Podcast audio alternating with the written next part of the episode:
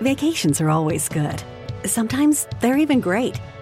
And Celebrity Cruises is about to ruin all of that. Because once you explore with us, you'll never want a vacation any other way. And with new Quick Caribbean escapes, you'll never want a weekend any other way either. Celebrity Cruises. Nothing comes close.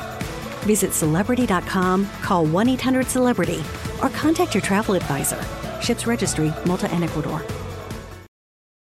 It's that time of the year. Your vacation is coming up.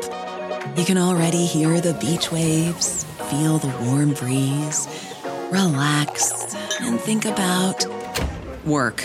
You really, really want it all to work out while you're away. Monday.com gives you and the team that peace of mind. When all work is on one platform and everyone's in sync, things just flow wherever you are. Tap the banner to go to Monday.com.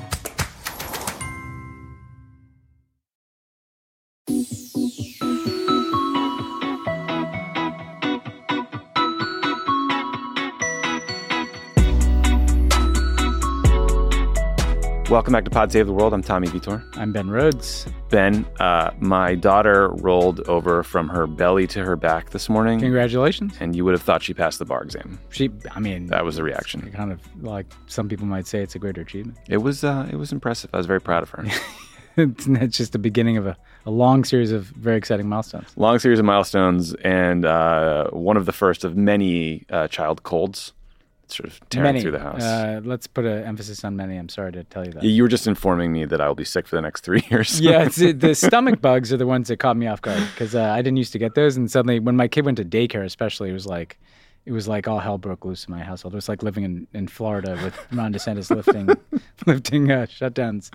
Uh, it was not good. Oh man! Uh, speaking of not good, we got a lot of stories to cover today, Ben. Uh, we're going to start with Bibi Netanyahu's effort to gut the power of Israel's Supreme Court in the U.S. response or non-response, as it as it were. Better than expected elections in Spain. The U.S. soldier who ran across the DMZ into North Korea. Putin's arrest of a far-right Telegram influencer. Ron DeSantis in the military. Apple and privacy in the UK, and a bunch of other issues, including uh, Kylian Mbappe's 1.1 billion dollar transfer offer. Yeah, Saudis are. Uh, that's making even my Mets payroll look uh, look small. That's Yeah, a lot of cash. a lot of cash. Uh, and then you guys are going to hear Ben's conversation with, with dare I say, a best friend of the show. I said that. I introduced her as the best friend of the pod. See, I didn't yeah. even hear that. Yeah, Simpatico. We did- yeah. Samantha Power, USAID administrator. Yeah, so Samantha was just in Ukraine, um, and so we talked about the the Russian obstruction uh, or withdrawal and obstruction of the grain initiative, um, which was one of the focal points for a trip. Um, a pretty harrowing description of going to Odessa. Samantha was one of the first, maybe the first senior U.S. official to get out of Kiev and get down to Odessa, which also came under attack kind of while she was there. Um, we talk a bit about how she's looking at the Republican opposition to funding for Ukraine. Um, uh, what's her take on that? And also, like, how she answers some of the criticism that Ukraine is taking up so much of U.S. bandwidth relative to other parts of the world.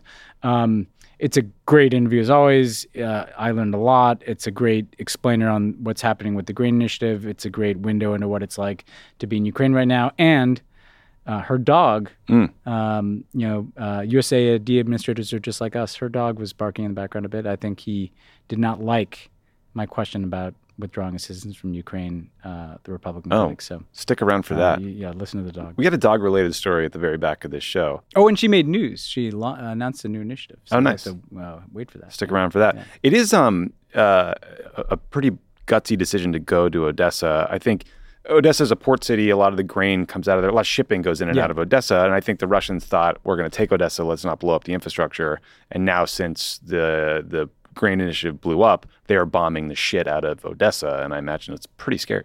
That's yeah, that's exactly what Sam was saying. Is that like they they kind of didn't bomb this infrastructure during the course of the grain initiative because they were a part of that, obviously.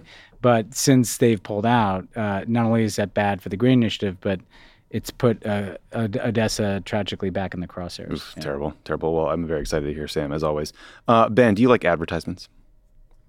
Usually, Well- um, I like my carry-on with shoes. I like uh, Interesting. you know Okay, any number of things. Yeah. I- I regret to inform you that you're currently listening to one, but if you want ad-free episodes of Pod Save America, you can get them by joining our Friends of the Pod subscription community at crooked.com slash friends. Also, if you like books, and I know you do, uh, and you live in LA, come see me on July 27th at Dynasty Typewriter. I'm having a conversation with Lydia Kiesling about her new book, Mobility, which is available to pre order now. Ben, it turns out that Lydia grew up in a Foreign Service family. Her dad, Foreign Service officer, Very on brand, very well though. resigned in protest in 2003 over the Iraq War. What a hero. I know. Yeah. So she's a badass author. Yeah. Wrote a great book. From a badass dad family, Is, yeah. is just a badass foreign service officer. That's great. So I'm very excited about that. Should we get to the news? Let's do it. So uh, this week, uh, Israeli Prime Minister Bibi Netanyahu finally succeeded in uh, ramming through the first part of what could be a three-part overhaul to Israel's judicial system. So on Monday, the the coalition voted to get rid of the reasonableness standard, which is a process that allows the Israeli Supreme Court to invalidate both appointments and policy decisions made by the government. Now, you might hear this, Ben, and think the Supreme Court deciding if something is reasonable or not sounds a bit subjective.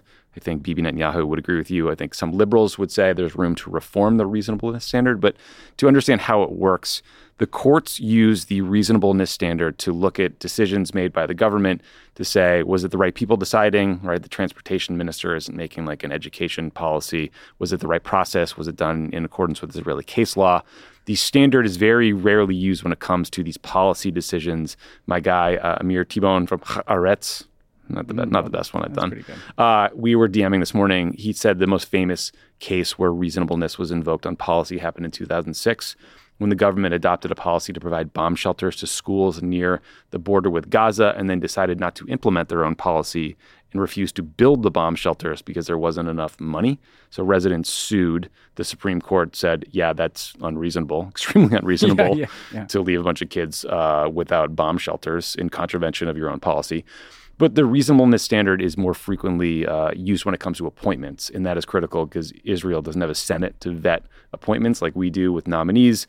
The government appoints ministers, and the reasonableness standard is the only way to prevent unqualified people from getting those jobs. A recent example was back in January.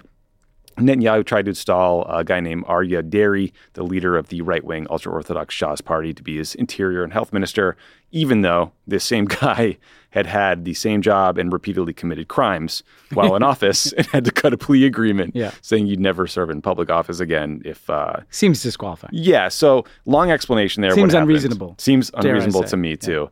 So Ben, the big question is what comes next. Uh, I was talking with my guy Yair Rosenberg at the Atlantic this morning about this. He said everyone is basically waiting to see what the Supreme Court itself does because they could invalidate the Knesset's move to get rid of the reasonableness standard, and then it's like Brave New World.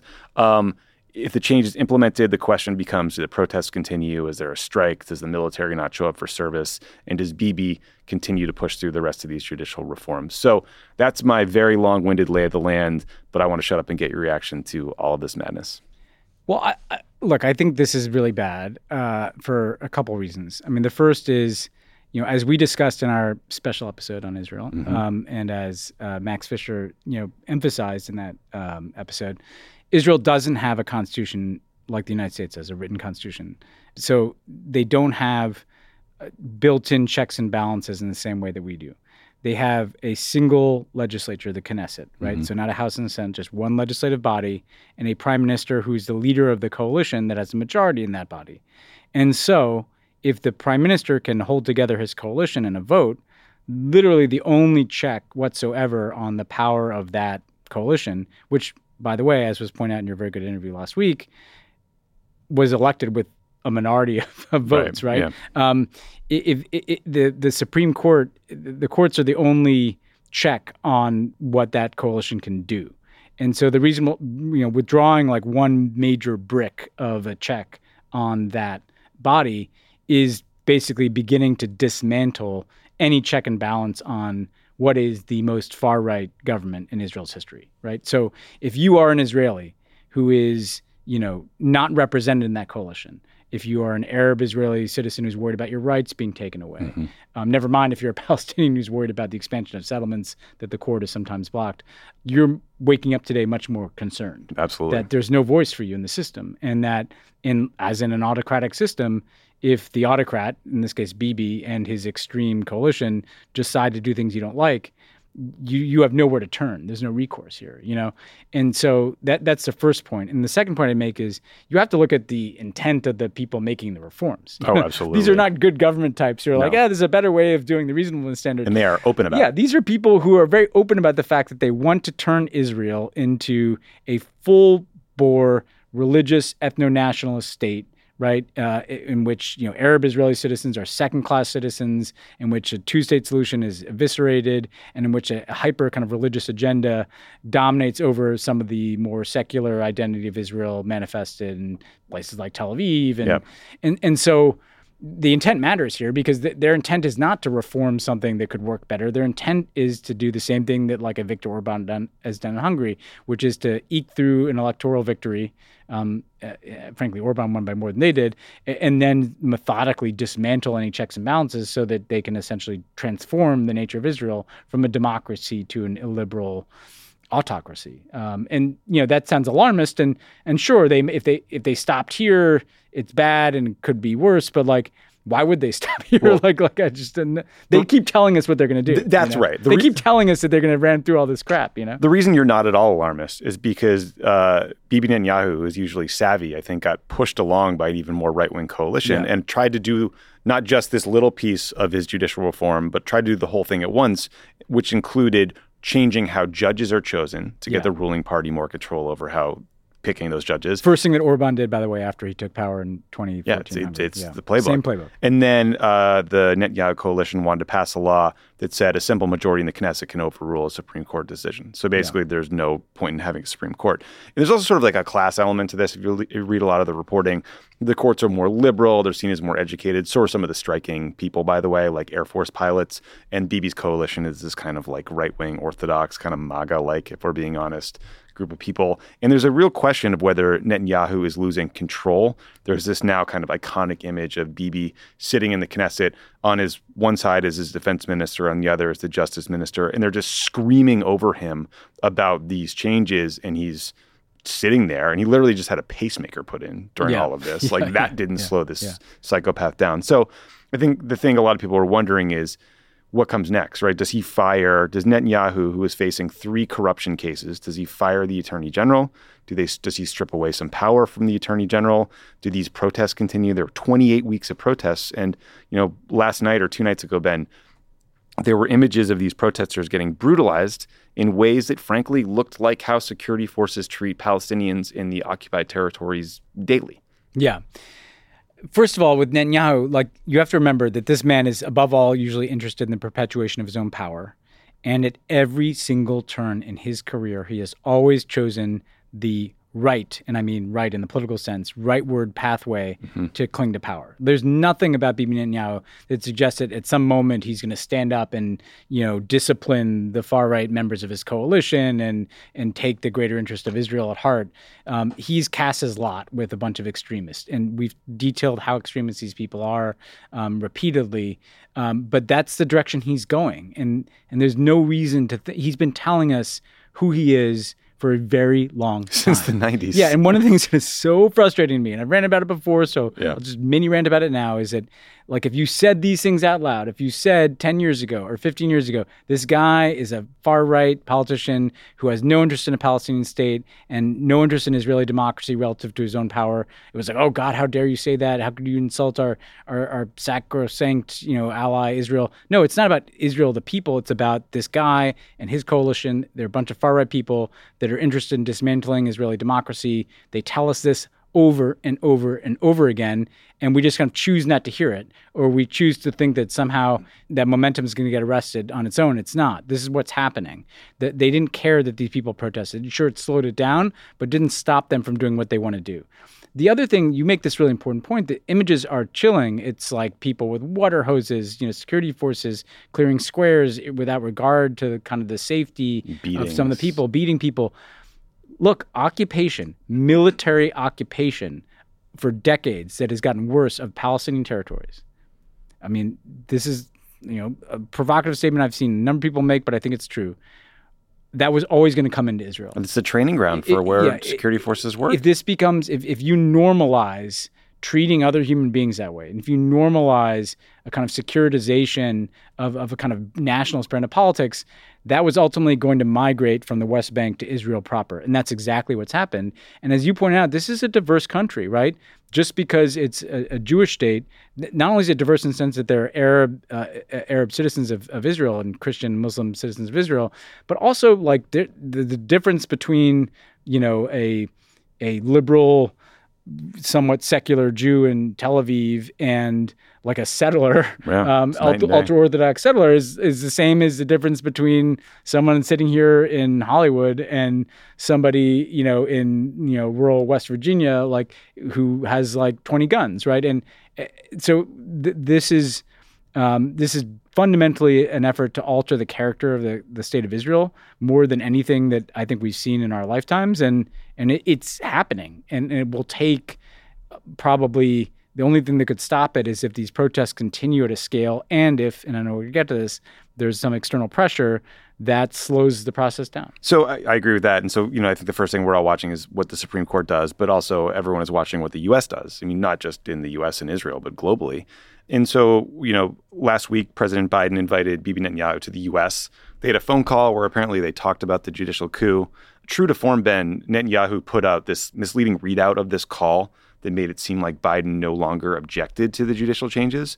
So in response, the White House got pissed. They called in Tom Friedman to talk to Biden for an hour. That's just funny when you say it out loud.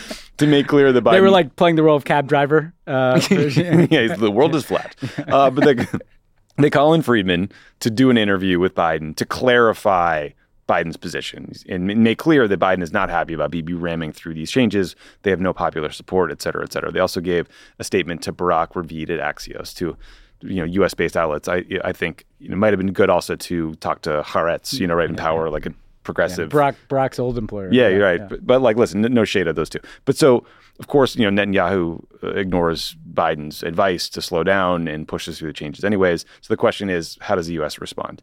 Two former U.S. ambassadors to Israel told Nick Kristof at the New York Times that it's time for the U.S. to cut military aid to Israel. They argue that Israel's economy is strong, they don't need aid, and that the U.S. doesn't get any leverage or influence over Israeli decisions about the use of force from that aid, uh, and that we are seen as enablers of the occupation. I think all of that is unequivocally true. But the White House has signaled that we should not expect any consequences in response to this first uh, ditching of the reasonableness standard. And Biden tends to bend over backwards to avoid public fights with Netanyahu. So it gets us to this question of leverage. I will admit, Ben, like hand up that like I I was very annoyed that there wasn't more public pressure on Bibi, in part because I don't like him. I think he's a racist, corrupt person and a bad leader. I guess it's unknowable if more U.S. pressure would have stopped him or stopped this, given that Bibi's kind of captive of his coalition to some extent, but I think it would have been worth trying. And I don't like the idea of the U.S. not standing up for, I don't know, democratic values or treating Bibi with kid gloves when you've got protesters on the street for 28 weeks getting the shit kicked out of them who who are holding up signs saying Biden save us. Um, so I do think more could have been done here, but I don't know. You, you got a hot take? Yeah, I mean, my hot take is like let's roll back the tape and look at what happened in the couple weeks leading up to this transformative moment for Israeli democracy, where a far right uh, ethno nationalist coalition that is determined to eradicate any potential of a Palestinian state rammed through their changes. Uh, we welcomed the Israeli president, uh, Bougie Herzog, to uh, address a joint session of Congress in which there was kind of a, you know, the normal, you know, competition to show how much you were devoted to applaud uh, any platitude about Israel and the U.S. being shared values, blah, blah, blah, blah. There was an invitation extended to Bibi Netanyahu to visit the White House by Joe Biden. Um, so, despite the readout to Tom Friedman, like I think the fact that right in the middle of this debate, you know, Bibi's invited to Washington to the Oval Office sends a much more powerful message than you know, uh, like a phone call to Tom Friedman, um, and the U.S. Congress, including overwhelming support from the Democratic Party, passed a stupid and pointless resolution about Israel not being racist or something to kind of brush back Representative Jayapal. No Jayapal, yeah. You know, like which eh, I'm not endorsing what she said, but is that really like they could have passed a resolution saying that Israel should not do this. like, like what is accomplished by passing that? The message from that resolution, the message from that invitation to Bibi, and the message from the way that Bougie Herzog, who I you know like a lot more than Bibi, says not against him, but like the collective message is the politics in this country are no different today than they were 5, 10, 15, 20 years ago. In, in fact, they are ever more in the direction of whatever AIPAC or pro uh, Bibi Netanyahu people in Washington want, which is that we unconditionally say Israel can do whatever the fuck it wants. And the only thing that U.S. politicians are going to do is compete with one another to hug these people no matter what they do, right?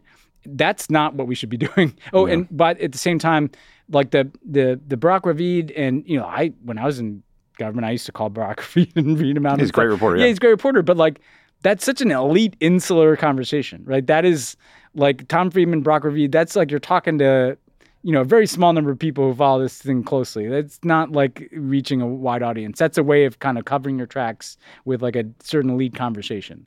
Um, what can you do? Disinvite Bibi Netanyahu, right? Uh, criticize this much more forthrightly. Say that we are going to be looking at our assistance relationship based on the direction of uh, Israel's democracy. If you, know, I, you and I, way back in you know 2019, I think, were at a J Street conference asking every Democratic presidential candidate whether that we could get, uh, whether they would condition assistance on things like annexing the West Bank. Like this should be on the table too. Absolutely. They, this is the number one recipient of U.S. foreign assistance in the world. I guess you know Ukraine right now is more, but in terms of regular basis, we're talking on order of nearly four billion dollars, if not more than that, a year. We should not. We should say we're not going to give you all that assistance if you ram through the rest of these reforms. Like, why not? Like, Yeah. if, if we're for democracy, if our entire foreign policy is about democracies versus autocracies, why would we, we continue to subsidize a government that is going down the path of autocracy? It doesn't make any sense. And and by the way, it's not like they are a poor country that is in desperate need of that money. It's a wealthy country that we give money to to to prove something. You know, like I, so. I, I think everything, you know, like we're not going to ever not, you know, I'm not suggesting we like terminate this, you know, tomorrow. I'm saying we have all these l- points of leverage. People say, well, we don't really have leverage. We've never tried to use it. We don't talk you about know? it. Yeah. Well, in, in, and um, you know, there is the the response you hear a lot is the U.S. should not be meddling in or talking about domestic Israeli political matters. And I, the reason I think that is silly is because we all know what, in total, these changes to the Israeli judicial system would do and what they would allow, which is full annexation of the West Bank, the the continued occupation, uh, all kinds of challenges that, as, as Amir Tibon said last week, would arrive on the U.S. doorstep pretty quickly. The same, the, and the other thing, you- that's a very good point, which is that these domestic changes are going to change their foreign policy, right, as For it sure. relates to Palestinians and other things.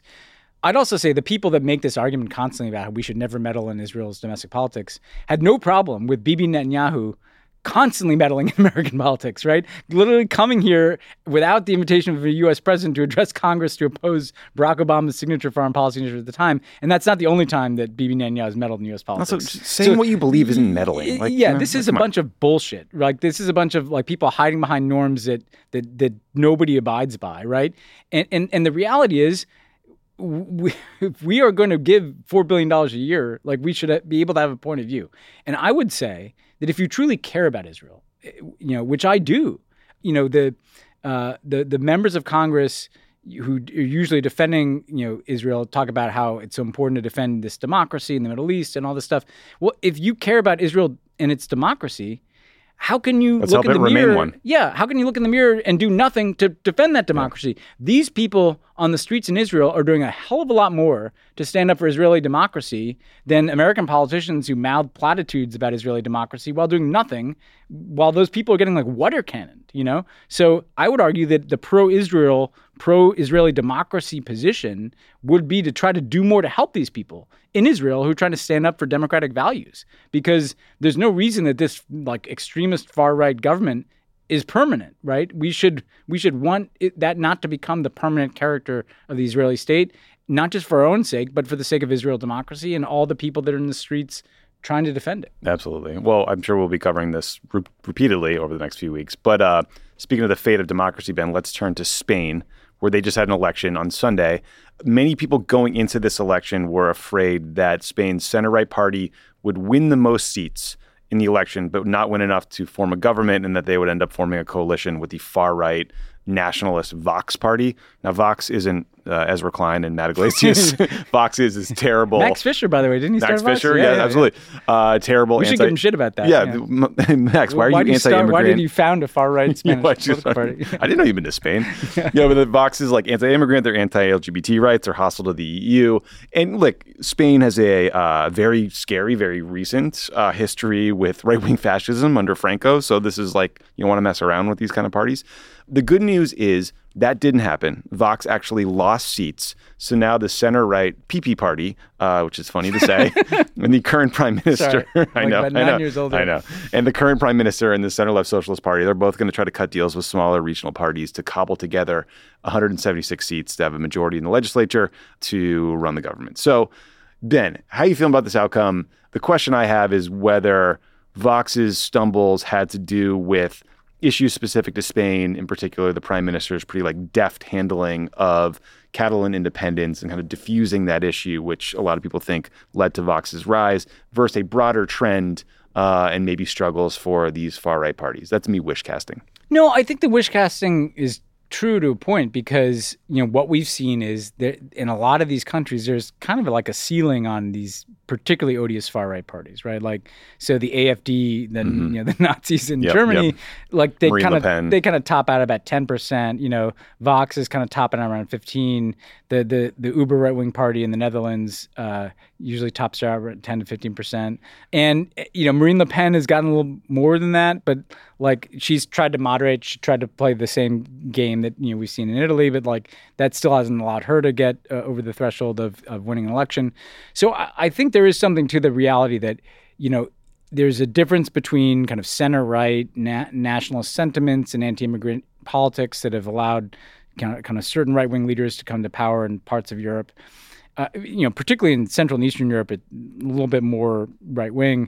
But in some of these Western European countries, there, there's kind of a ceiling on the far right. I think in terms of what happens next in Spain, um, it's such a split election, though, that there could be there. There was a, a previous election a, a few years ago where took them forever It to sort it out. time, yeah. Among the uncertainty is, you know, Spain is one of the countries that has the rotating presidency of the EU right now. Um, so you'd like to have a little bit more stability there. Y- You know, I worry a bit about just kind of like a bit of a dysfunction and coalition forming, and but like the worst case scenario was averted, and that's important. Yes, absolutely. I'll take some good news where I can find it.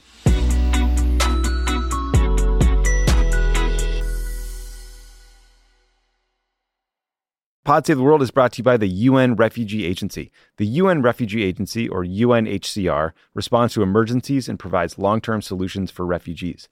They provide aid in over 130 countries, including Ukraine, Syria, Afghanistan, and Sudan, where people are forced to flee from war and persecution at their greatest moment of need. UNHCR helps and protects refugees by providing food, shelter, medical care, and other life saving essentials. The agency jumpstarts relief in three key ways. They transport core relief items stored in even the most remote areas of the world. They deploy expert emergency staff trained to help in crisis situations, and they transfer funds directly to support the emergency.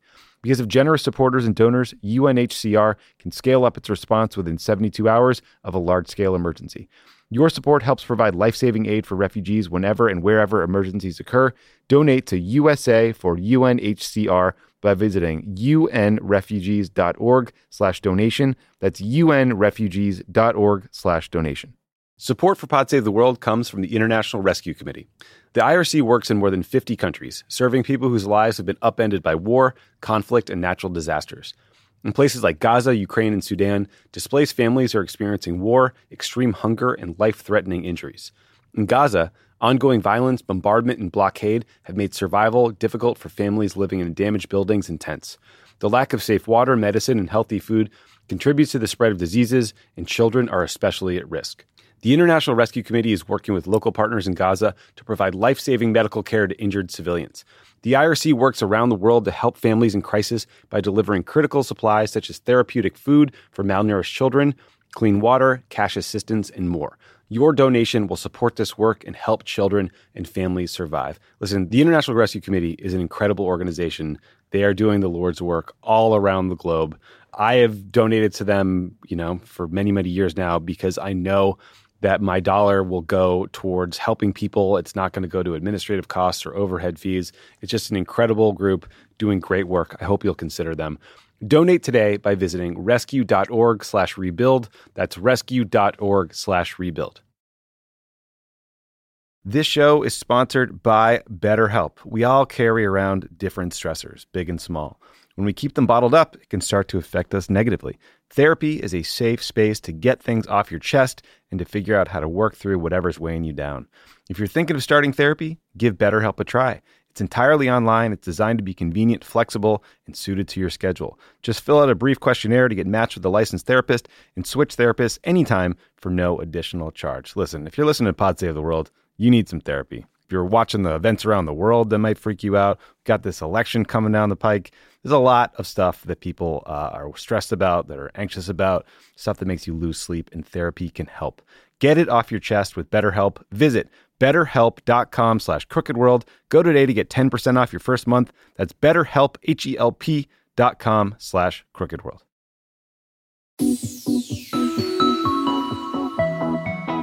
Here's our weirdest story of the day, I think. So last week, uh, a U.S. soldier on a tour of the demilitarized zone, or the DMZ, the area between North and South Korea, decided to leave a tour and sprint across the border and into North Korean custody. So this guy's name was Private Travis T. King. Uh, his motives aren't clear yet. We know that he's a 23 year old private second class. He's been in the Army since 2021, serving as a cavalry scout at a base in South Korea near the DMZ.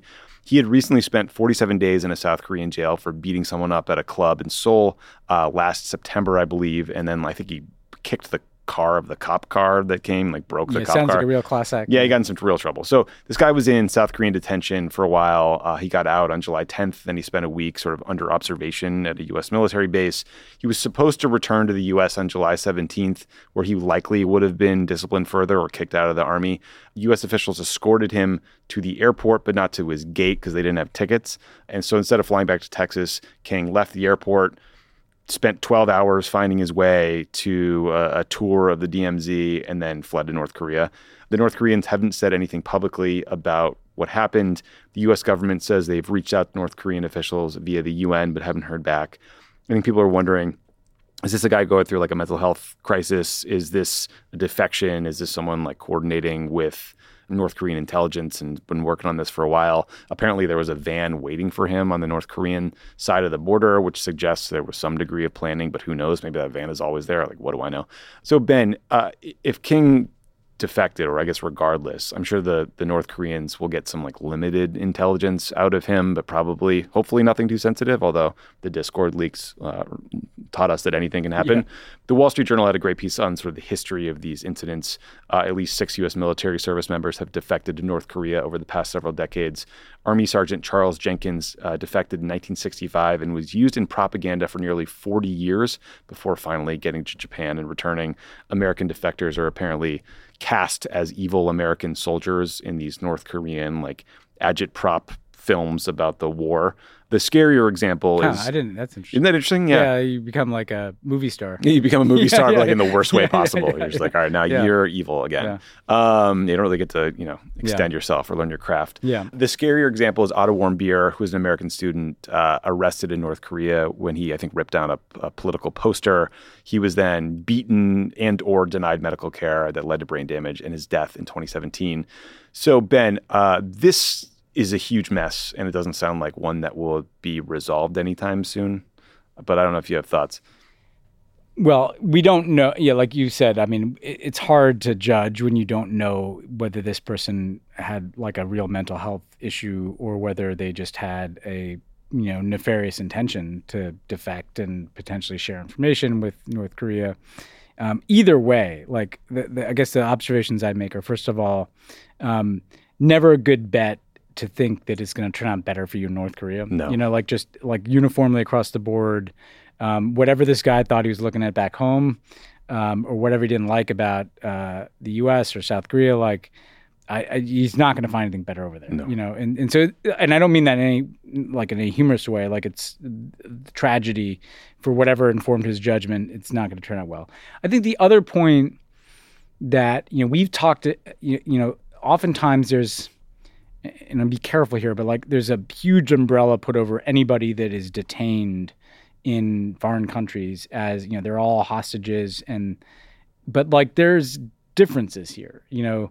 Like we've talked about the differences between like a journalist who's detained, like uh, Evan Gershkovich in, yeah. in, in in Russia, or, or, Jim Foley in, in Syria, even like a journalist even trying to cover like a tough spot like or that. Laura Ling, who Yeah. was taken hostage by the North Koreans in when was that? 2008, 2009. 2009 she Yeah. gets out and then there's like people that maybe let's just say exercise some poor judgment right? Like uh the hikers you know that we, we dealt with. The, which i'm not trying to attack them or anything but these like, guys accidentally hiked into Iran. these guys accidentally hiked in iran and that like you know that that's a weird place to go hiking Yeah, you know but i'm glad they got home and it was important. And it was important to try to get them home.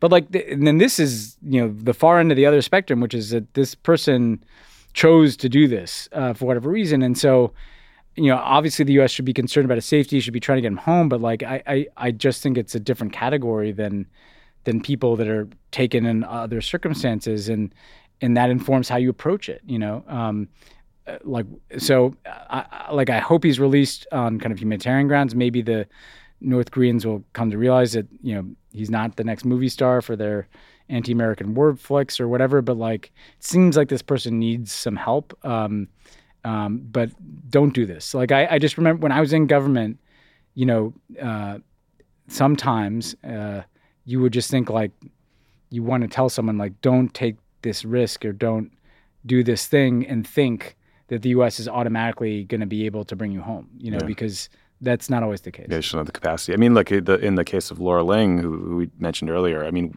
the, President Obama had to send Bill Clinton. Bill Clinton, which was a big Korea. get for Kim Jong Il at the Kim time. Jong Il. Yeah, th those propaganda photos are still surfacing, and, and they're they're not funny, but it's like you can tell in the photos that everyone in the Clinton entourage was told wear a Don't black smile, suit, like yeah. you're going to a funeral, and do not smile. Yeah, yeah, and none of them yeah. were smiling.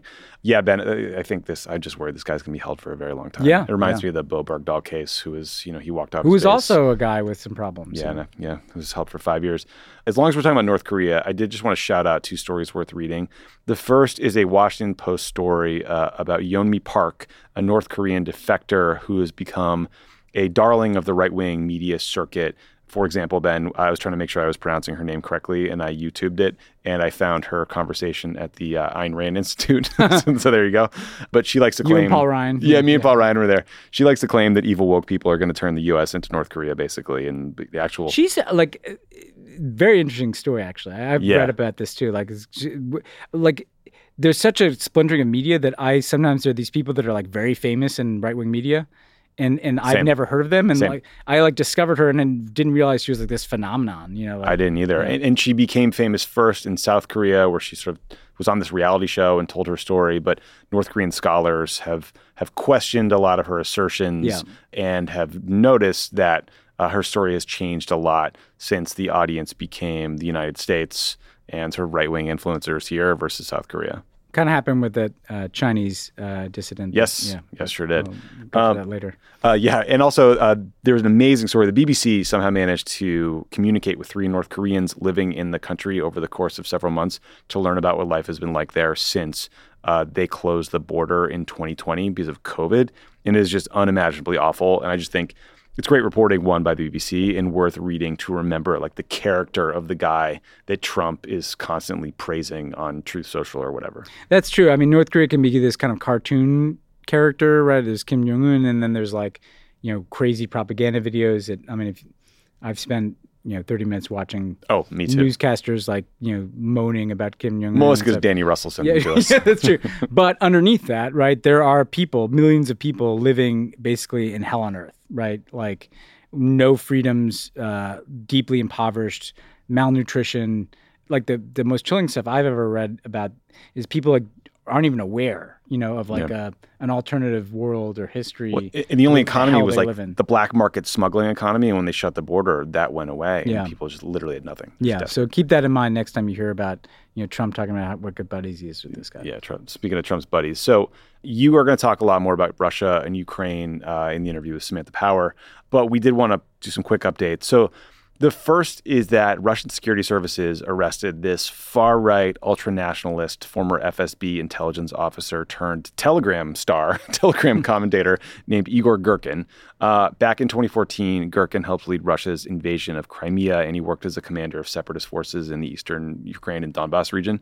A Dutch court convicted him of facilitating the transfer of Russian surface to air missiles from Russia to Ukraine that were used to shoot down Malaysian Flight 17. So he's a very yeah. bad guy. He is one of those super nationalist right wing bloggers that we've talked about a lot of times on the show who have been allowed to criticize the military from the right for being incompetent, for not being harsh enough. They're like nuke whatever. But he appears to have lost his fucking mind after the Prigozhin mutiny and started criticizing Putin himself in harsh ways. So, Ben, this is from the Financial Times.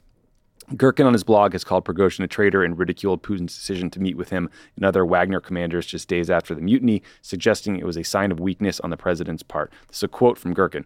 Wretched whining complaints about partners for a very, very long time. The president's rhetoric does not even remotely resemble traditional male standard. The country will not survive another six years with his cowardly mediocrity in power, and the only useful thing he could do before the end is to ensure the transfer of power to someone truly capable and responsible. So that'll get you killed.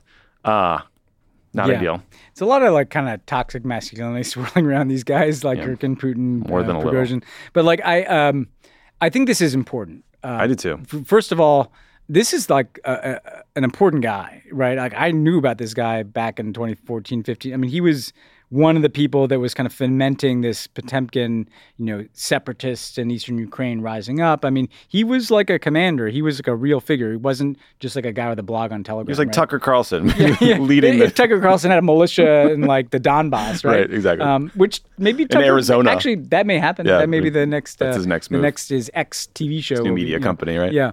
Um, so he, th- this is not like just some guy with a blog. This is a guy with like a you know a history. Um, but to me, the important point is that like Putin is now looking over all. He's looking over his shoulder at the liberals.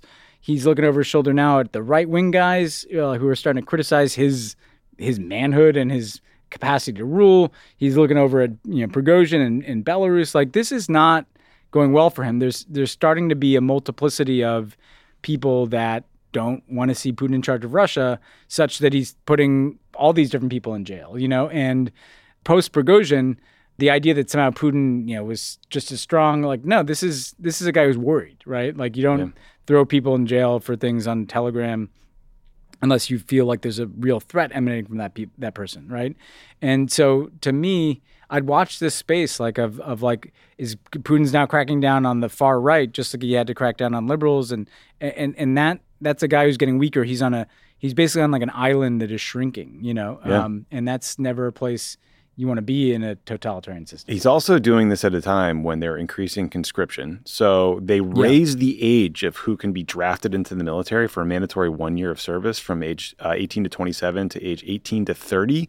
This new law also forbids men from leaving Russia on the day they were called to conscription office. They're trying to get after the draft dodgers. And they also made a change so that senior officers as old as 70 could be called back into service. It used to be 65. Jesus Christ. yeah, what's going on? Yeah, I, I missed that, um, that piece of it. Uh, yeah, I mean, look, that will make more people unhappy, right? Like that will, I mean, look, that, that may, frankly, in the very short term, help them throw some more bodies at the front line. So I'm sure, you know, it's not good for Ukraine to be dealing with this kind of larger well of conscripts coming from Russia. But I think over time it erodes Putin's position because it's more people are unhappy. It's more households that are uh, losing somebody. It's more of the economy that's taking a hit. I'm sure more people will emigrate uh, and try to get out of Russia because of this, even though they're being told they can't. They'll still find a way. So, you know, the, again, none of this suggests a guy that is really confident in his p- position, either militarily in Ukraine or politically in Russia. Also, it's just worth pointing out that Ukraine, uh, the Ukrainians reportedly launched another drone attack on Moscow and on Crimea. Uh, and the Russians are, are harassing U.S. drones over Syria. So on July 23rd, there's now video out of this all over Twitter. A Russian fighter jet launched flares at an American Reaper drone that I think was doing counter ISIS work in the Syria region. The flares hit the propeller, damaged the thing. And I raise this because, like, you and I were in a, a couple meetings back in the day when uh, folks at the Pentagon recommended incredibly hawkish, kind of scary, Yeah. intense responses when I think it was the Iranians were messing with an American drone. I can only imagine what the conversations about actually damaging this thing are like right now. I just think it, again it speaks to like these multiple escalation risks. The Ukrainians, as we've talked about, going to continue to try to strike into Russia, continue to try to strike deep into Crimea. Sure they want to blow up that bridge connecting Crimea to Russia.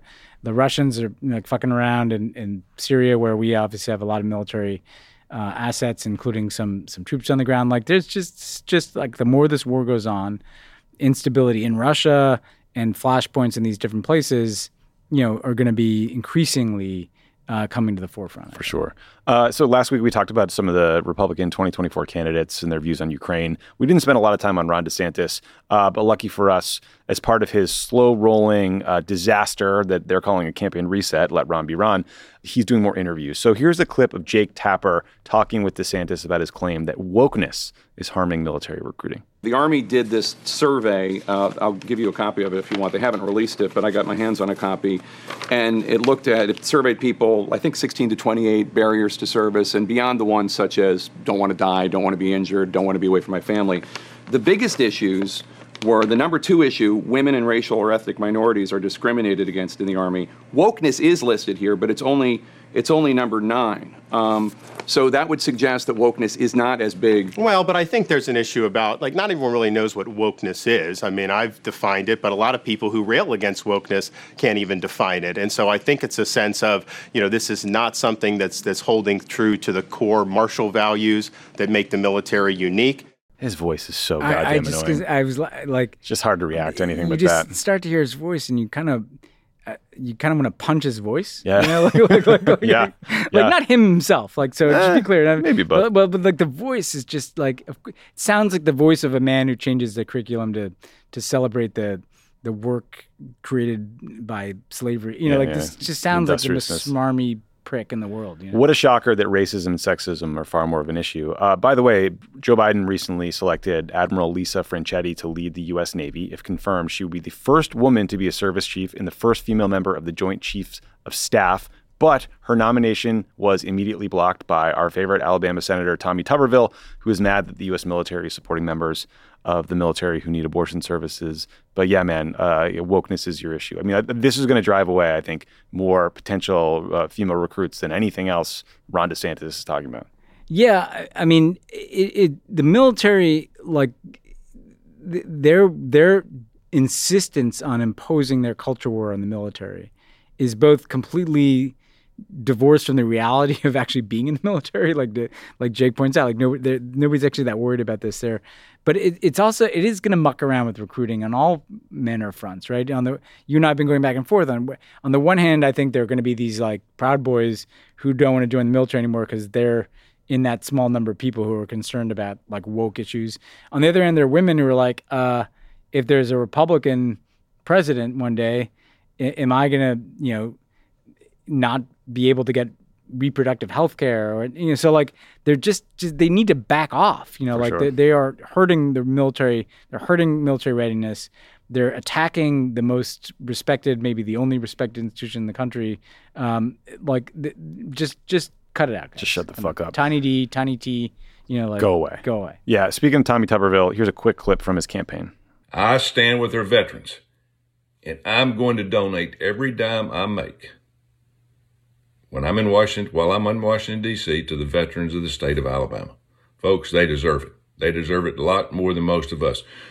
I'm mad at everybody, me, you, everybody included. We have got to help our veterans, folks. We've got to help them. Spoiler alert, Ben, uh, there's no evidence that he has donated a single dime of his Senate salary to charity. So thanks, Tommy. yeah w- he's mad at himself like I uh, guess. what the- Right, rightly so. um, this guy, this, this He's like he's a cartoon character of like a kind of racist uh, asshole who like you know, and, and it, like this guy talks about supporting troops, and he's like literally preventing their promotions, which are like Yeah. essential to their career advancement, to military readiness, to their pride in their service. Like he has no respect and no regard for veterans. We should ask Gibbs like. Uh, he was coach at Auburn for a long time. Yeah, you he's a pretty good um, coach. Yeah, he but- reminds me of the racist coach in Varsity Blues. Well, that's what I'm saying. Like, I, like he's clearly was coaching like a multiracial. Like, the, the- yeah, the, he's definitely like the figure of the racist football coach. Like, give me a break. Go back to Alabama. absolutely sucks. a couple more qu- shorter things. So, Ben, uh, Apple, the company, they say plan changes to surveillance laws in Britain could force them to withdraw security features and ultimately make iMessage and FaceTime unavailable in the UK. So, at issue is a law called the Investigatory Powers Act of 2016. Uh, which Apple says requires them to notify the UK Home Office when it updates its products, including iOS software updates. Uh, Apple is concerned about an amendment that would allow the government to block implementation of security features while the Home Office are reviewing them, which Apple says gives uh, the Home Office de facto control over security and encryption updates globally. So here's a quote from Apple: "Quote." These provisions could be used to force a company like Apple that could never build a backdoor to publicly withdraw critical security features from the UK market, depriving UK users of these protections, and quote, result in an impossible choice between complying with the Home Office mandate to secretly install vulnerabilities into new security technologies, which Apple would never do, or to forego development of those technologies altogether and sit on the sidelines as threats to user data security continue to grow, end quote. So, Ben, I just want to say to all of our listeners out there, Labor, Tory, anybody, don't let your government go down this road. Like Obama was wrong about this. We all deserve to communicate privately. Do not let vague threats or suggestions of terrorism scare you. Like, there's better ways to catch child predators and terrorists than installing a backdoor into fucking iMessage. Yeah, I, I totally agree with that, and uh, including you know when when this fight happened in the Obama years, not only was it wrong, but man, man like Tim Cook and Apple uh, love this fight. Oh, then they're You know, tough Like they, yeah. they they love it. They have every incentive to stand up and be seen to be uh, taking a stand for consumer privacy Yep. uh, against the snoops in government. So you're going to lose in the court of public opinion too.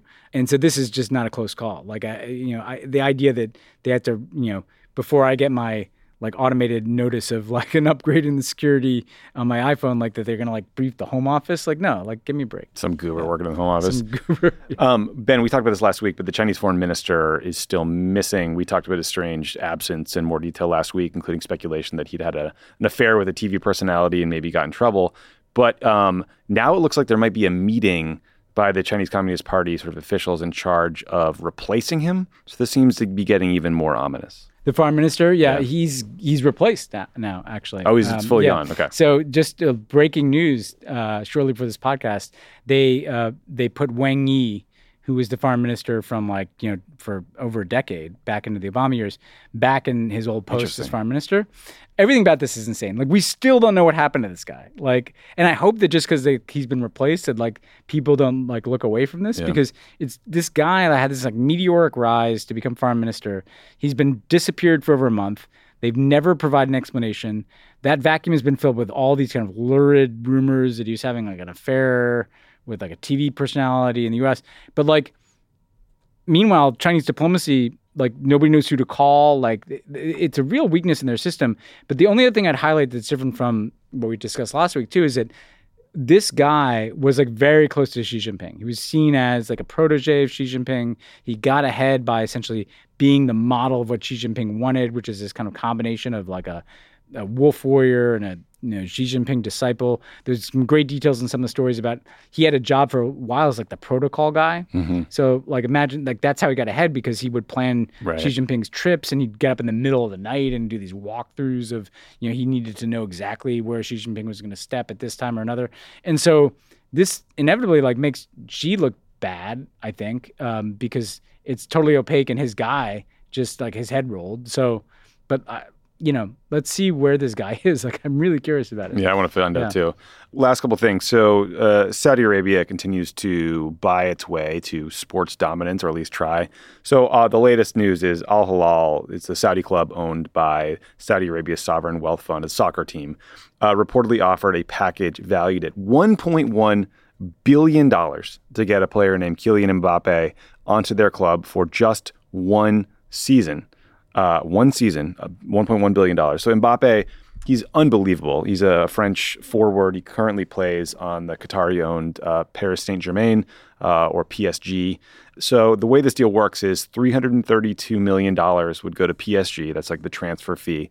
And then 776 million would go to Mbappe in the form of salary and then I think some sponsorship stuff. That means he would be making over two million dollars a day. Mbappe would be so. Uh, MBS, you win. We give up. Yeah, I mean, you can become like a billionaire by playing one season of soccer. One season. you know? And this guy is really good, but like, eh, you know, what's scary about this is we've said this time and again. Like, MBS wants to show us, us being everybody else in the world, that he can buy whatever he wants. We're all for sale. And upstate to like, Qataris. it, you know, it's like he's gonna come here and be like, he give us two billion dollars to do Pod Save the World in Riyadh. Now we'd probably get, you know, uh, Chop, chop. chopped Yeah, up while we're over there. But like, yeah. but the point is, like, and even some U.S. athletes I saw, like, were saying, like, "Oh shit, this sounds good." Like, that's what he wants. He wants, oh, all these NBA players Yeah, were yeah. like replying. yeah, and, and like, w- which is fine. That like, I'm not gonna hold against them, but th- that's the point. He wants it to be known. Like this is what I've always said about MBS. It's not that he wants you to not think he's just buying this stuff. No, he wants you to believe that he's going to show that everything is ultimately for sale. You know, and if he can buy the best soccer player in the world, even for just a year, a billion dollars is nothing to this guy. It's absolutely nothing, and that's kind of his message. He could he could start a basketball league next year, you know, and buy where the fuck he wants for Mm-hmm. that too. Like that's what he wants us all to be aware of. So it's depressing. It's Yeah.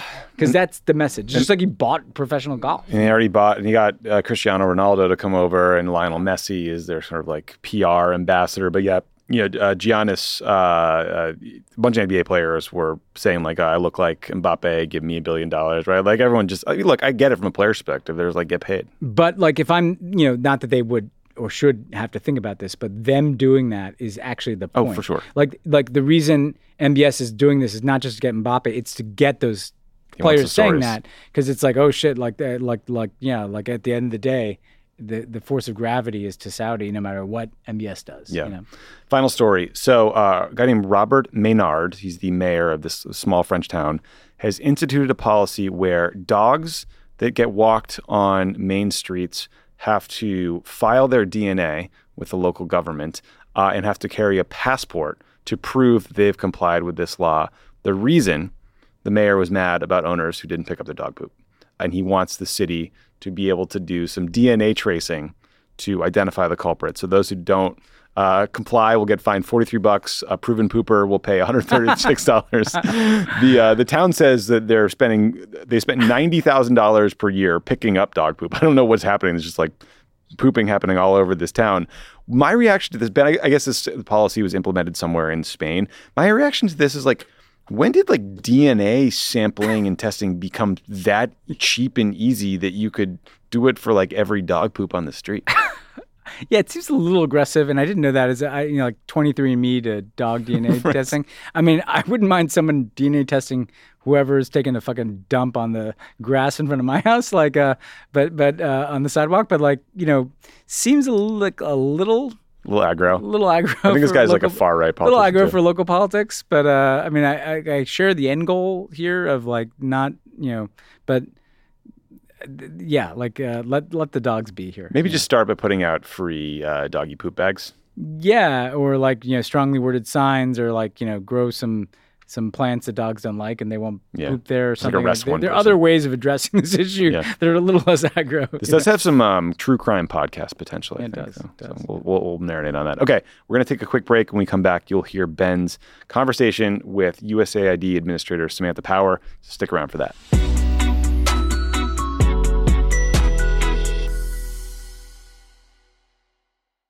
It's that time of the year. Your vacation is coming up. You can already hear the beach waves, feel the warm breeze, relax, and think about work. You really, really want it all to work out while you're away. Monday.com gives you and the team that peace of mind. When all work is on one platform and everyone's in sync, things just flow wherever you are. Tap the banner to go to Monday.com.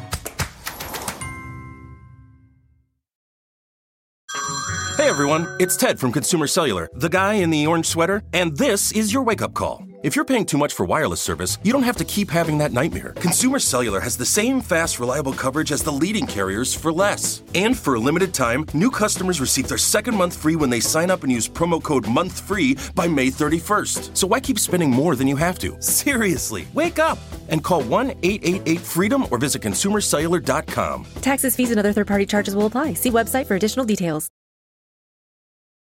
Whether you're a morning person or a bedtime procrastinator, everyone deserves a mattress that works for their style. And you'll find the best mattress for you at Ashley.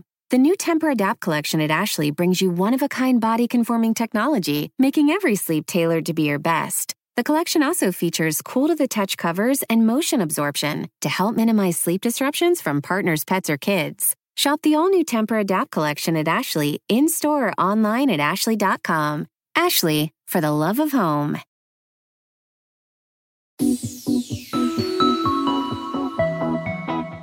We are very, very pleased to welcome back to Pod Save the World the, the best friend of the pod, uh, Samantha Power, the U.S. Administrator of the U.S. Agency for International Development, among many other things. Um, Sam, great to see you. Great to see you, Ben. And to be the best friend, wow. Best friend, number one friend. Uh, the the yeah, uh, indisputable. Uh, holds the belt. Um, well, look, we're going to talk about uh, your trip um, your recent trip to Ukraine, uh, which was uh, you know very important several days. To set that up, though, before we do, you know, we've been talking a little bit on the podcast about uh, Russia's withdrawal from this uh, initiative to allow the export of Ukrainian grain, and frankly, their subsequent attacks on uh, infrastructure. What is the state of that, and and could you describe to people like what the stakes are involved with what Russia is disrupting in terms of the export of agricultural products from Ukraine? Absolutely. And I did travel to Ukraine uh, intentionally around the time when we had hoped the Black Sea Grain Initiative would be re upped um, so as to describe the positive stakes and the importance of getting grain out of Ukraine, one of the breadbaskets of the world, and particularly of the developing world. Uh, but I was there, of course, when Russia withdrew, and the stakes uh, are very visible on the ground, and they're going to be very visible within days globally. So, flashing back before the full scale invasion that Putin carried out in February of last year, um, agriculture accounted for about 20% of Ukraine's GDP. So, killing the agricultural sector or seeking to is also a way of gutting Ukraine's economy and driving farmers out of business. Uh, we'll talk about alternative routes and what USAID has done to support the Ukrainians in diversifying their export channels, but there's no substitute for losing access to the Black Sea ports because those ports were exporting around 5 million metric tons of grains to the wider world. More supply means, and the same demand means lower prices, but very specifically, you know, a huge share of Egypt, Lebanon, Somalia's uh, grain imports came uh, from Ukraine. And indeed, the Black Sea Grain Initiative, which the UN, Turkey, um, Russia, and Ukraine were party to until last week, um, that is something that uh, has uh, allowed the World Food Program actually to source 80% of its grain supply globally from Ukraine in the last year. So if you just think of like the flagship humanitarian agency that feeds the hungriest people in the world, that's WFP, 80% of their supply came last year from uh, Ukrainian uh, fields, very specifically their, their wheat supply. So, um, you know, if you look at the year that the Black Sea Grain Initiative was functional, uh, two thirds of the wheat uh, that left Ukraine went to developing countries. I mention that because Putin, it'll shock you to hear, lies and says that, oh, the Black Sea Grain Initiative only benefited rich countries. Um, as it happens, actually, 20% of the grain exports went to China.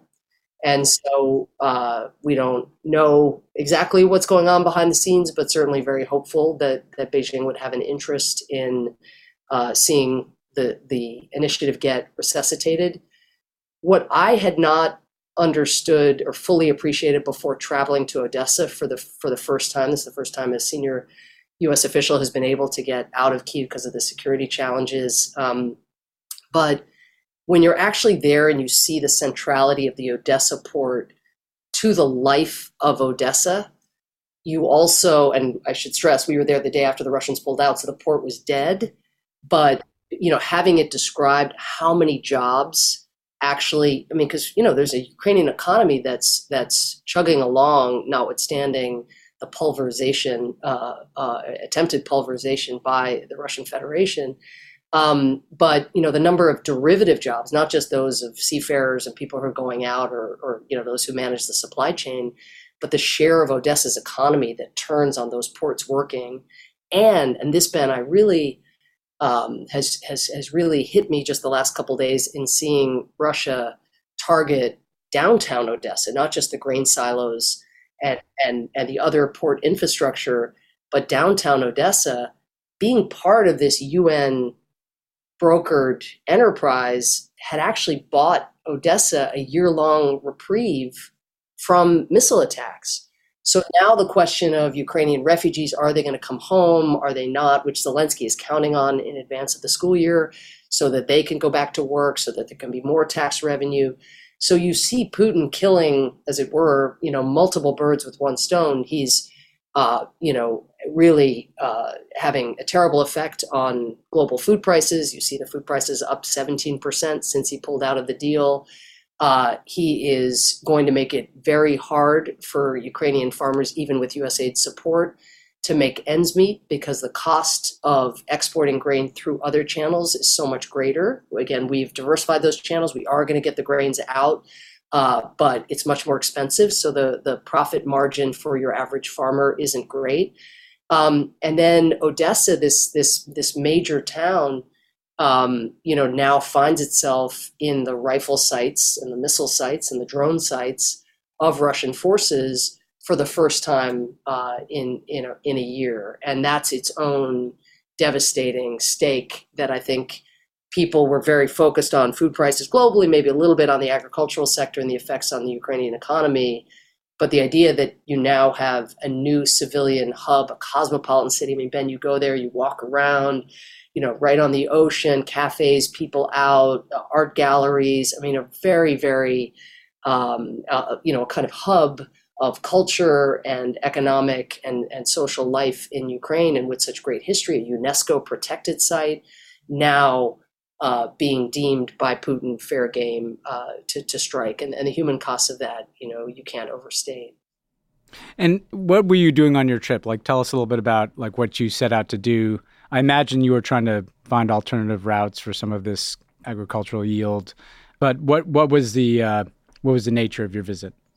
Well, I think that there's a lot of focus, rightly, on what the next weapon system is that the Ukrainians need, particularly as they um, you know slog ahead in this very very difficult counteroffensive. Um, and you know what the Ukrainians say is defense and and weaponry is humanitarian support. So, um, you know, it's obviously a huge, uh, a hugely important part of what the United States is doing. But as we've talked about a little bit in the past, just as important is the other battlefront, which is the battle to sustain and even grow Ukraine's economy. And as the war rages on, to strengthen its democracy and the checks and balances. And so I really wanted to get back there uh, to see how some of those investments are faring, to hear from the Ukrainians directly about what their priorities are as they potentially head into another winter. Uh, USAID provided about $400 million of uh, support to Ukraine as Putin was weaponizing the cold uh, and, and trying to take out electricity and heat and, and force the Ukrainian uh, public undermine its morale and, and try to force it to press Zelensky to, to sue for peace, we swept in, swooped in there with our European and, and other donor colleagues and supported their efforts, you know, when the pipes were hit to repair the pipes, you know, within a day or two, uh, to provide power stations and substations. Now we're looking at, you know, how do you protect some of that infrastructure now that we have lead time? We know what Putin's going to do uh, in the winter. So focus on energy with enough lead time to be able to make a difference. A focus, as you rightly said, on the agricultural sector. We, USAID, had already uh, launched an initiative uh, going on a year ago now called Agri Ukraine, which was meant to expand Ukraine's storage capacity for its bountiful grains, provide fertilizer and seeds to the farmers, help develop um, these alternative routes, which involves dredging, the rivers, you know, expanding lift capacity, changing the gauges on Ukrainian trains so that they are harmonized with those uh, in Europe. Um, you know, even you know, creating speedier passage at road transit points. We've gone from two days now to two two hours for commercial traffic to pass uh, with USAID and, and other donor support. So, you know, all of this work was important, but you know, this is still the lifeblood of of Ukraine's economy. The, the flag, I'm not even sure if that many listeners know that the yellow in the Ukrainian flag that is now so such a hallmark of the flags that still wave across the United States, that yellow is wheat fields and the blue is the Ukrainian sky. So I announced on the trip an additional $250 million investment to do more in each of those areas that I just mentioned. Um, and we've already increased the grain throughput or export um, movement by about 4,000% via river, which is incredible. Um, but if the Black Sea ports are now out of commission for the foreseeable future, we I talked to Ukrainian officials about how we capture that next million metric tons, let's say monthly. I mean, our goal collectively is to still be getting out five, five and a half million metric tons uh, of agricultural commodities uh, each month. And if the Black Sea ports are out of the picture now, we'll be at around 3 million, a little shy of 3 million. So we have a long way to go. And one more true question. I just, because I was just concerned as your friend, because uh, I, I, saw you were in Odessa and I saw there were these strikes in Odessa. I mean, were any of the places that you visited uh, targets of those strikes? Um, well, as it happens, Ben, thank you for asking. Um, no, we we felt so grateful to the you know you know what it's like when the U.S. government kicks in, uh, you know, and and and offers such incredible intelligence support and security support. So we we felt uh, you know certainly as if uh, we were in in very good hands. And as we were traveling to Odessa, uh, the Russians uh, launched, uh, I think, something like 35 drone drone separate drone attacks um, or 35 drones that attacked uh, the port area uh, as well as i guess there were uh, some cruise missile attacks. Uh, we were able to proceed uh, so far the russians have mainly attacked in the middle of the night and it has allowed a certain kind of functionality because they're trying to, to, to i mean they're certainly uh, striking in the day in different parts of the country but but there was a view that, that we could proceed and proceed safely as we did we held meetings with farmers to kind of hear what are the challenges in getting your goods to market. Because it has to be said, the Black Sea Grain Initiative as well, like Russia's been slow, walk, slow walking it, um, not allowing ships in for inspections, you know, really reducing the throughput compared to what it was doing uh, at its peak a couple months after it came into force.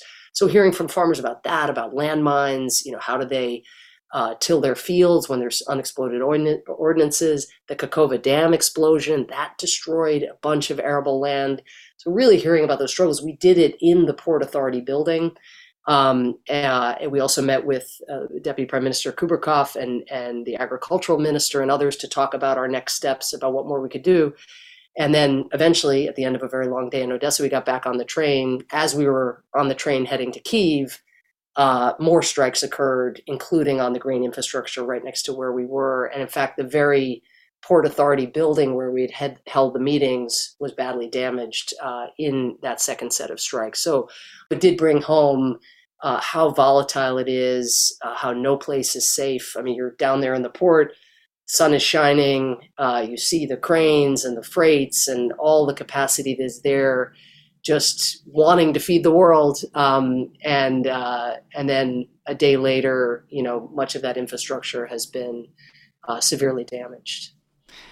Ugh, well, glad you're safe, but uh, th- that is a harrowing picture of what Ukrainians deal with. So, this is a country uh, that is literally fighting for its survival. Um, so much at stake.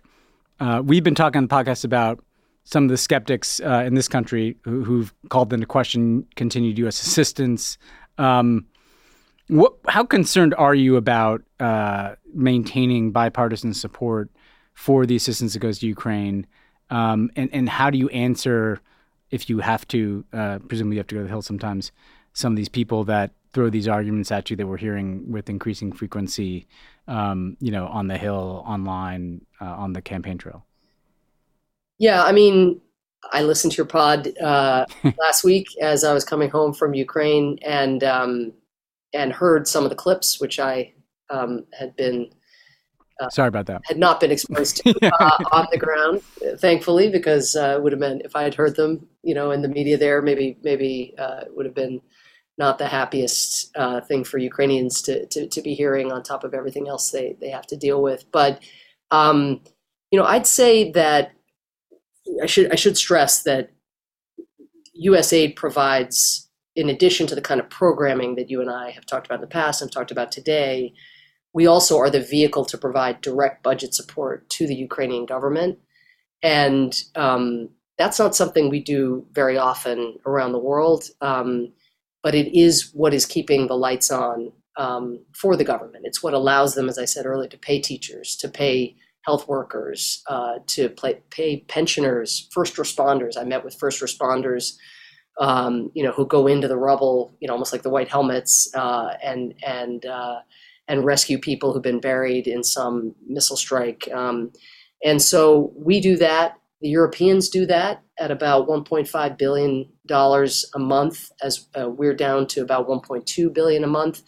Um, that is, I mean, they're, they're just you can have all the security assistance in the world if your government can't stay afloat, if your pensioners can't pay the heating bills or um, you know have cash to to feed themselves, that's going to create major major challenges in, in sustaining the war the war effort. So that direct budget support is something we will need to go back to Congress for more of, and you know it is a um, something that has been targeted by some of the critics of assistance as a blank check. It's not a blank check. There are a set of conditions that the IMF has imposed, that the European Union has imposed, because Ukraine, of course, wants to get into the European Union. And we, as well, in our latest tranches of assistance, are talking with them about the things that they need to do in order for this assistance to keep flowing. But our ultimate objective is to use our development assistance, the kind of economic programming I've been describing, including for SMEs, which was Zelensky's one of his number one topics for me in our meeting, was him saying we need more support for SMEs. We need cheap capital uh, you know, for them to be able to take the risks to, to, to grow their businesses. I mean, he's talking like the president of a country that can't afford to be only at war, that has to also be uh, thinking about its economy. And its tech sector, Ben, grew six, seven percent last year. Ukraine's tech sector yeah. during this conflict. I mean, it's incredible. So back to your question, direct budget support, I think, you know, is something that people, uh, those who criticize have criticized, but um, I, I, would draw your um, your attention to something that didn't, I think, make big headlines last week, which is in the big debate over uh, the National Defense uh, Authorization Bill. You had some of the loudest critics of uh, foreign assistance in Ukraine trying to actually use the NDAA process to withdraw funding. And so you had uh, Marjorie Taylor Greene from Georgia uh, offering an amendment to strike about $300 million in Ukraine funding that had been authorized in the, the draft NDAA. And that failed 89 to 341. 130 Republicans in the House joining Democrats in voting against it. Another proposal from Matt Gaetz uh, would have prohibited all security assistance for Ukraine along the lines of some of the clips that you played last week uh, some of the recommendations by by certain uh, vocal figures, and that that failed 70 to 358. And to be honest, those numbers um, align with what we are hearing so far. Uh, again, from Republican leadership. What I don't know, and what is very hard to predict with regard to any piece of legislation, is questions about what vehicle at what time and and the president president biden hasn't yet gone to congress with the full scope of what a supplemental assistance package will look like and of course with the debt ceiling deal uh, you know there's uh, a lot of hijinks i'm sure that that will will occur but in terms of broad public opinion i would say that the the bipartisanship that has been the hallmark of the United States, the strength of the United States' response to Russian aggression in Ukraine, it has proven very resilient and appears to be enduring. Well, that's that's good news for now. Um, so it's good to hear that. One last question for you, which I'm uh, more sympathetic to, which is a tough question, right? Uh, you you're someone who I know cares about uh, things beyond Ukraine, right? Um, and I have a lot of friends in Africa and Asia, um, Africa in particular, who, who who point out, you know, why are you guys so focused on this relative to Sudan or relative to uh, any number of uh, issues in the Horn of Africa? Um, I know USAID has a lot of programs there, but obviously, you know, you have to put a lot of weight, bandwidth, resources into Ukraine. What, what do you say to people? Because I know you travel to those places too. Uh, what do you say to people who who make the argument? Look, okay, we get it. Ukraine's important, but you know, why are you so focused on this relative to other things? Like, how, how do you make a global argument to a skeptical audience that this isn't, you know, out of proportion to other challenges in the world? Well, I'd say um, a couple things. I mean, first, uh, this kind of naked cross border aggression you know, actually in a pretty messed up global system is pretty rare. yeah, yeah, yeah. when you yeah. think about it, um, and it's it does tap a, a kind of universal sense, particularly among small countries, that you know you need to you need to live safe in your skin, safe within your borders, and other countries shouldn't be invading you and trying to lop off you know, in the case of Ukraine, the entire country or large large chunks of your country, as a lot of a lot of countries have experienced in their history, and um, and so I do think that there is something quite singular about the form of aggression that Russia is taking. I'm not saying yeah. what I'm saying is entirely persuasive to to those who who bring uh, understandably the question that you pose, but I think it is part of the answer is that there that this is if if we are collectively to succeed on behalf of the principle of non-aggression and sovereignty, this is a powerful signal as well, you know, to aggressors. To be honest, Ben, your question is actually less hard for me as USAID administrator to answer in July of 2023 than I might have feared when the full scale invasion started, because part of what the bipartisanship has yielded are not only significant, I mean, I should say huge supplementals that have enabled us to provide, you know, the scale of assistance that we've been talking about in Ukraine, but those supplementals to the eternal credit of the Republican and Democratic leadership on the Hill have been written broadly to give us scope to spend a very significant share of the quote new money on the global south. So actually, some of our flagship programs like Feed the Future, which is you know helping farmers adjust to the ravages of climate change, getting them new technologies to be able to predict the weather better, or climate resistant seeds.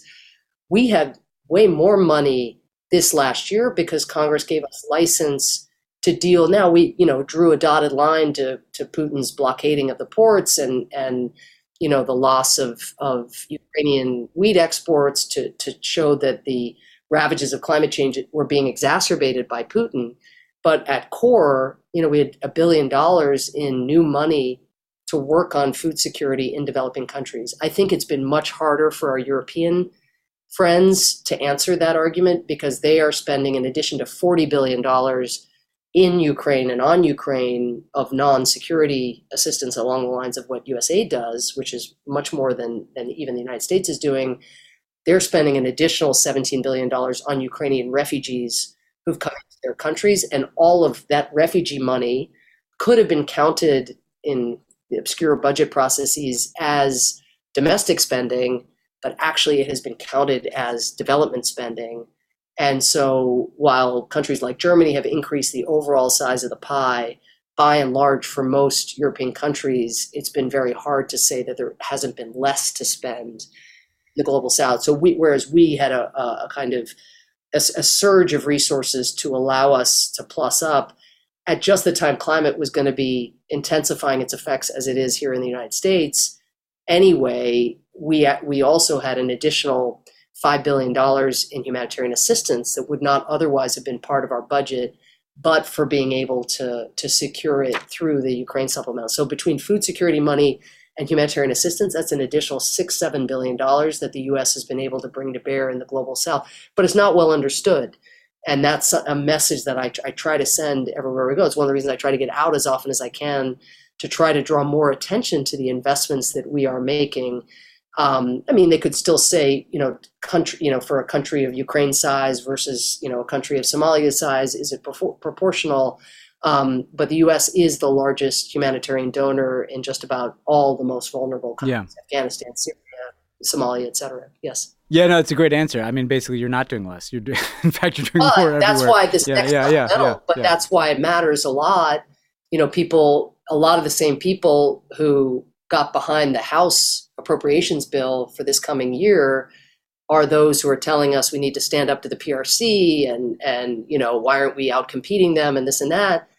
They, if the House bill were to stand, USAID's budget would be cut by twelve percent and that's and there and there'd be no supplementals if if if if their worldview, uh, in a sense, were were to go forward.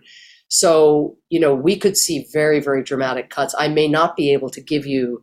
Uh, what I hope is a compelling answer, um, you know, within a couple months, if we can't uh, embrace the recognition that, um, you know, standing up for this international order, leading in the world, showing an alternative develop model to, development model to that practiced by the PRC, which is much more extractive and about building dependence. But all of that also turns on making actual investments and not thinking you can do it on on the cheap. So, Sam, I understand you also have one more uh, announcement of a new initiative that you're pursuing. Uh, what's this about? Well, we thought Pod Save the World was with its young audience and its tech friendly audience would be a great yes. place to, to share that um, one of the things we're trying to do much more of is private sector partnership.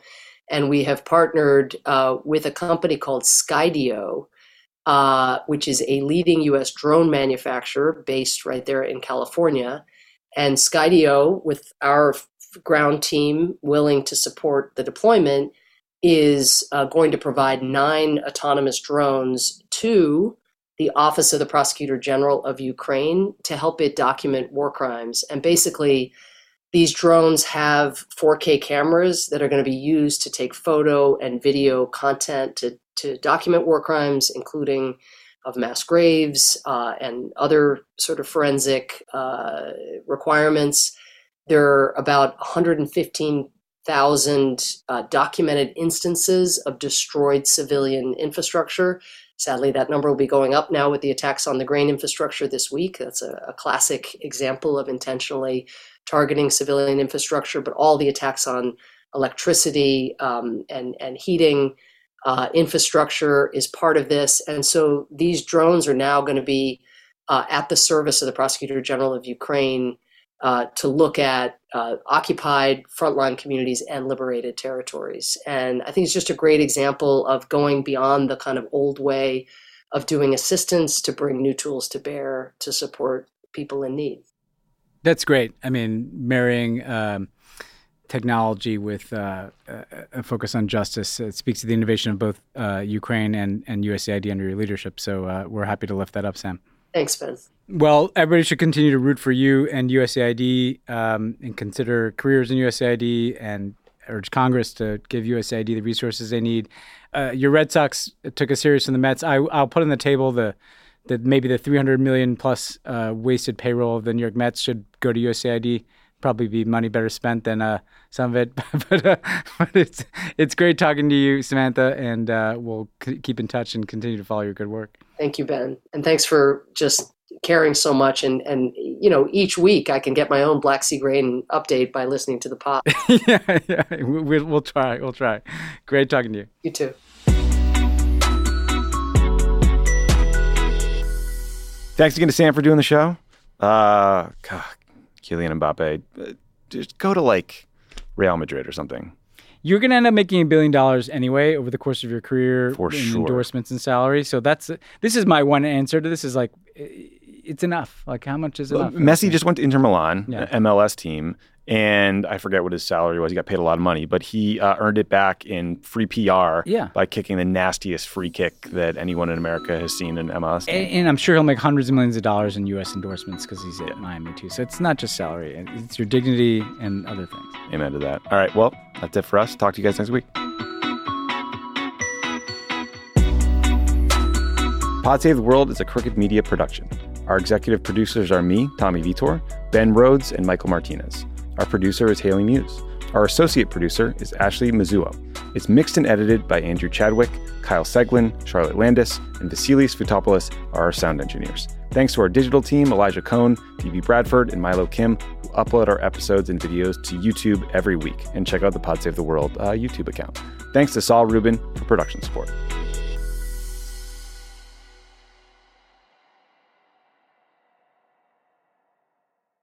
It's that time of the year. Your vacation is coming up. You can already hear the beach waves, feel the warm breeze, relax, and think about work. You really, really want it all to work out while you're away.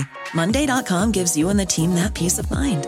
When all work is on one platform and everyone's in sync, things just flow wherever you are. Tap the banner to go to Monday.com. Whether you're a morning person or a bedtime procrastinator, everyone deserves a mattress that works for their style. And you'll find the best mattress for you at Ashley. The new Tempur Adapt collection at Ashley brings you one of a kind body conforming technology, making every sleep tailored to be your best. The collection also features cool to the touch covers and motion absorption to help minimize sleep disruptions from partners, pets, or kids. Shop the all new Tempur Adapt collection at Ashley in store or online at ashley.com. Ashley, for the love of home.